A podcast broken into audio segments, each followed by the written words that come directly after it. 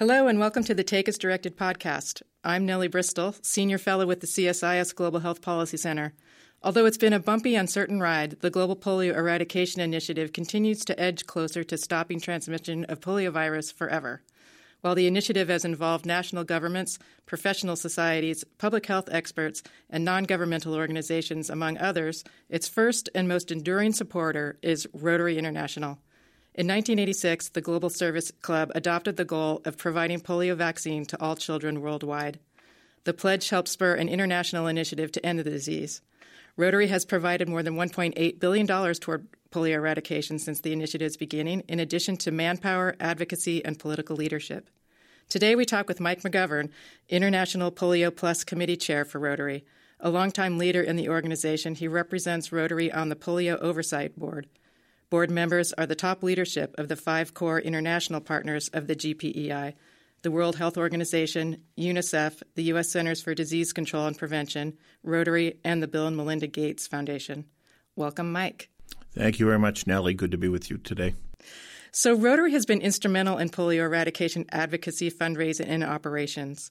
What, in your view, have been Rotary's top contributions to the initiative? I think Rotary's number one contribution is the fact that we've kept everyone staying the course.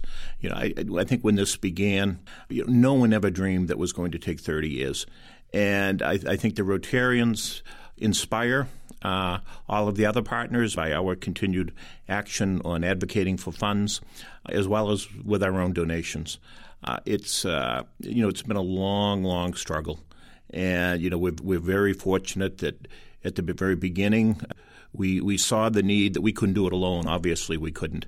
And WHO and UNICEF came in, CDC, and you know eventually uh, the Gates Foundation as well. And uh, you know, I you know I, I, don't think it's the money. I think it's the the, the spirit, the passion that we have for eradicating polio that, that's helped to carry it, as well as so many other people who have joined and share this passion. It would not happen if it wasn't for a global coalition, a global partnership to, to get this done. And you have members everywhere. We do. We, we have 1.2 million members around the world, and we're in almost every country. There's a few we're not. But for example, in the three endemic countries that remain Afghanistan, Pakistan, and Nigeria we're not that strong in Afghanistan. But in Pakistan, we have five or 6,000 Rotarians. And in Nigeria, we have a, a similar number. They're virtually all over the country. And when when I've visited Pakistan and Nigeria, you know, it's always good to see the Rotarians on the ground and to see them active. You know, we're also uh, India is our second largest country, and uh, you know we help to advocate to the government there to finish off uh, polio in India.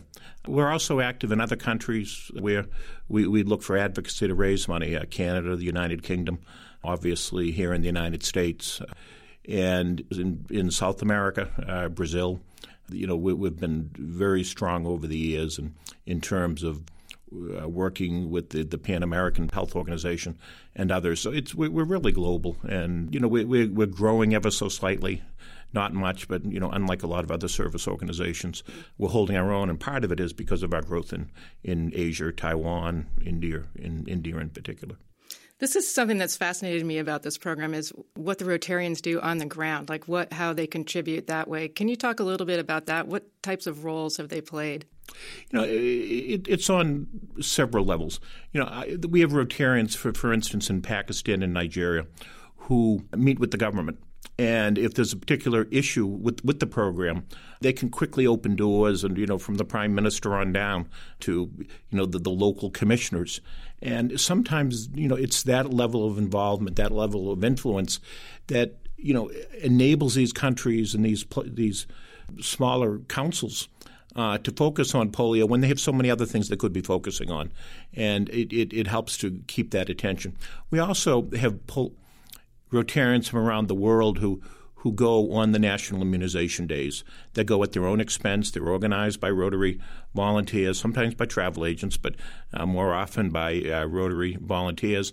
And they go and they they, they put those drops in, in the in the mouths of the children, and they come back and they're, they're our greatest advocates. They spread the word to other Rotary clubs, to other Rotarians, and you know, it's, uh, Dr. Tedros, the, the, the new head of the World Health Organization, was recently at the Toronto Convention, and and, and you know, from having several conversations with him right after that, he he was just amazed to see that it could be. I think there were twenty thousand in the room when when he spoke.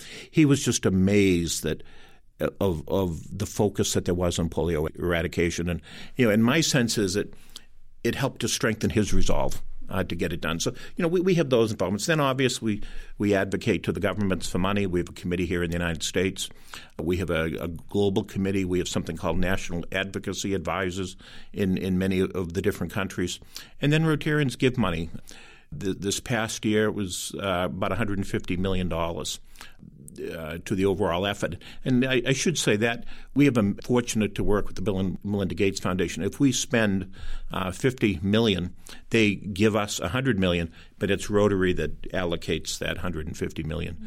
each year. So you know, that's how it gets. Rotarians just by themselves have given over a billion dollars, and with the Gates matches, uh, as you mentioned, it's 1.8 billion. So it's it's a you know when when Rotary started this way back, they, they first had a program. They were looking at polio and other things, and they they had a goal of uh, twelve million dollars, and they raised seven million.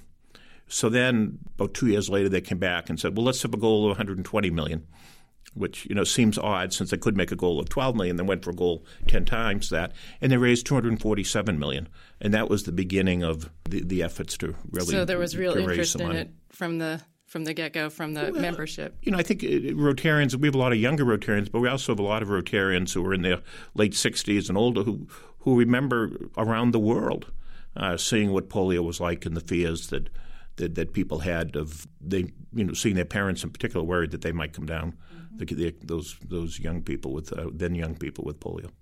Can you talk a little bit about how Rotary got involved in polio eradication in the beginning? So you're saying it's some of this the people had experienced it themselves or within their own families, but yeah. how did it decide to take on a worldwide initiative? You know, I think the, the, the real roots of it go back to it was a gentleman who founded the Easter Seals. He was a Rotarian, and and back during the uh, the teens of the, the previous century and the, the early 1920s, programs to help what were known then as crippled children almost overtook Rotary in its entirety. And so Rotary had a, a special affinity from its very beginning of helping kids, particularly uh, kids that were less able than others. And from that, you know, eventually – you know, we, we had we, different programs piloted in different countries. Every Rotary Club's autonomous. Uh, they, they choose their own programs, their own actions. But eventually in the Philippines, you know, they were looking at, well, you know, Canada doesn't have polio. The United States doesn't have polio. Why? What about the kids in Philippines? Why should our kids have polio? And they approached Rotary International, but they did a lot on their own in the Philippines. And they said, we're going to eradicate polio in the Philippines. And this was back in the very late 70s. And uh, they did it.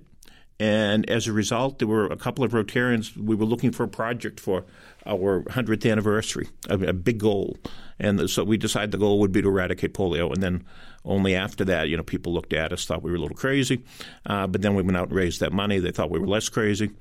And, uh, you know, from that, we had some tr- tremendous allies, particularly at UNICEF and WHO early on, that – saw the potential of eradicating a disease, the second disease after smallpox. Mm-hmm. It's you know it's you look at Rotary and you think of Rotary and you oftentimes you think of uh, you know I don't think people have the impression that we can accomplish as much as we can and, and have been are doing.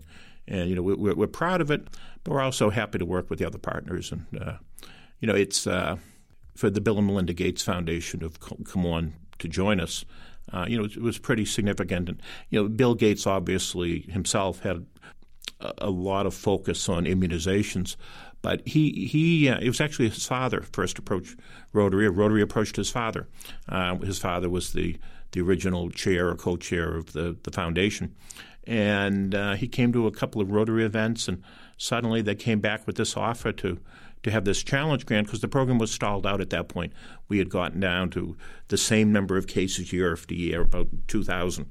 And it needed a spurt. And part of it was Gates, uh, the Gates Foundation coming on the scene, doing this match with Rotary, but then taking on a lot on its own and they're they're just tremendous partners. And, You know, some people Rotarians sometimes make Bill Bill Gates gets all the credit. Bill, you know, I, I look at it.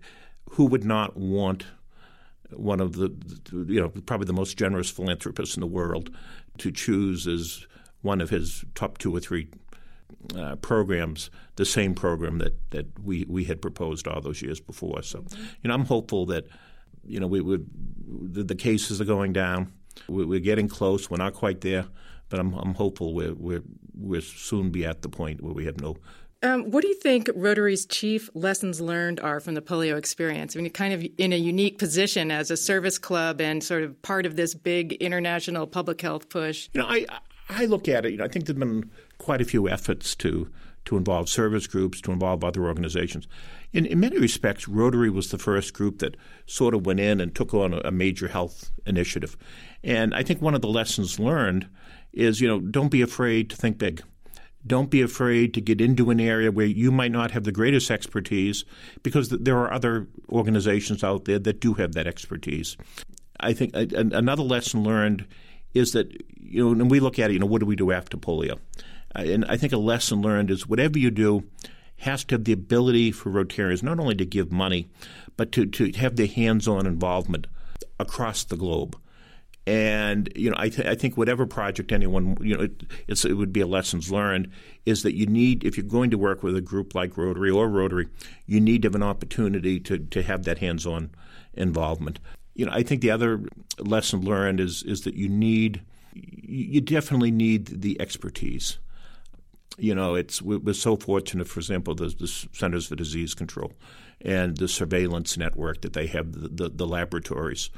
I can't say enough about how helpful it is to know that everything is scientifically researched, scientifically based. Uh, you know, b- beyond that, I think the lesson learned is to expect the unexpected. You know, it's if, if Rotarians had known 30 years ago that would still be doing this 30 years later, probably never would have done it. But you know, I think the, the other piece is you need to innovate along the way. You need to change along the way. You know, the program is not what it was 30 years ago. It wasn't what it was 20 years ago.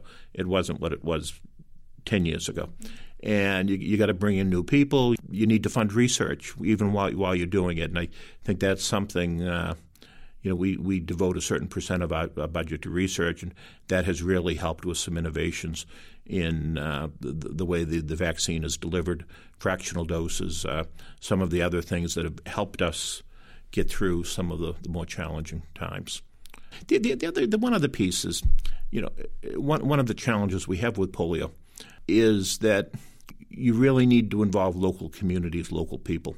And when we look at uh, polio in the last few years, the, the trend to having community based vaccinators, to having women in particular, because most of them are women, uh, doing the actual giving of the polio drops, people they know in their communities. I think you know that that's been instrumental. And again, just like we want Rotarians involved around the world, the, the, the, service delivery component of whatever you try to do globally, I think it's a lesson learned uh, through, throughout the partnership, is that in the end it has to be delivered by local people who, who have confidence in the community, have confidence in the program. And uh, so you're saying that the number of cases is going down, and so there's talk at, at some point of the Global Polio Eradication Initiative winding down and dissolving. And so, over the next few years, what role do you see Rotary playing in ensuring essential polio functions are maintained as long as they need to be. And I might have to just um, define what essential polio functions are. There's a there's a need to continue with polio immunization and surveillance and um, outbreak response for some years down the line, yeah. just to ensure that the virus is completely gone. Right. It's uh, as you've said. It's it's, it's all of those things. And you know, even after the world is certified as polio free. There's, there's, a period of about nine years where we still have to give the inactivated polio vaccine to 400 million kids. That's going to take some, some money. Rotary has, has agreed that uh, the, our board of directors has agreed that following certification, that we will still we, are not going to continue to actively fundraise from our members, but that we'll, we're going to, going to set aside sufficient funds, and we already have set aside over a million dollars to continue to our program of advocacy to try to persuade the U.S. government that it's still their best in- investment. The European Union, the Japanese government, and all of the other major donors. And I, I think that's significant. You know, some Rotary was kind of, you know, we're not, we, we don't think of ourselves as lobbyists, uh, but yet we are. And some people are a little uncomfortable with us spending money to hire professional consultants. But you know, they, when I look at it for the very little amount we spend and the investment that pays off, so uh, the investment that, that it pays off with, with with that advocacy, it's well worth doing. So that's going to be continue to be our role. Plus, I think again, as there's issues in in more localized uh, areas, Rotarians, I think, will continue to be called on to influence this government official or that government official to, you know, come on, when we need help to make sure this program continues. It, it, you know, and, and the, the, plan is is to uh, largely uh, incorporate it with the routine immunization programs of the different countries, but but a lot of them have been funded by the polio program.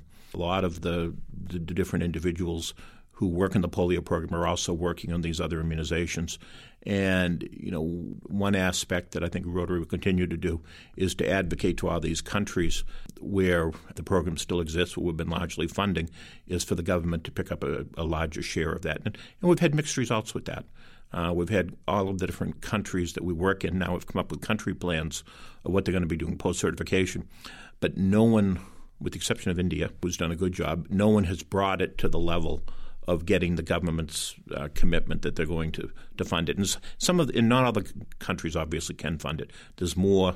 We believe there's more countries that now fund it that are able to, but there's still some fragile countries that uh, we're going to be advocating Rotarians to uh, have the global community still support them financially.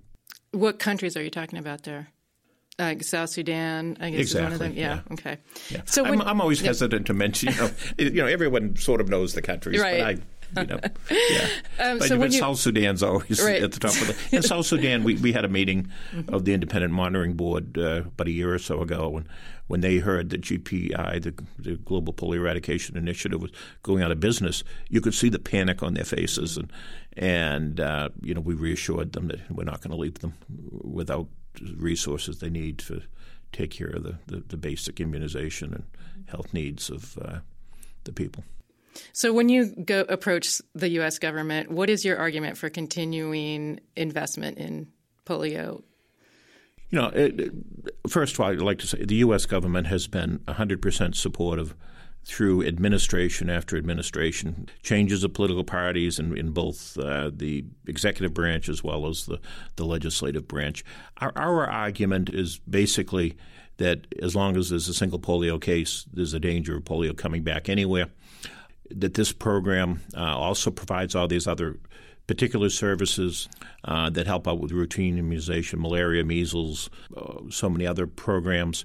Uh, we, we, often use the example of uh, Margaret Chan, the former head of the WHO, has, and uh, Tom Frieden, the former CDC director, both gave credit to the polio program that it, it was the resources of the polio program that stopped Ebola, they feel uh, back uh, a couple of years ago when, when that was really spreading quickly in Africa. And they said if it wasn't for the, the polio program, uh, that it, it very likely uh, would not have happened. And, and you know, and, and, that seems to be convincing to the to the, the U.S. government as well as to you know m- you know all of the major governments that have been with us stay with us.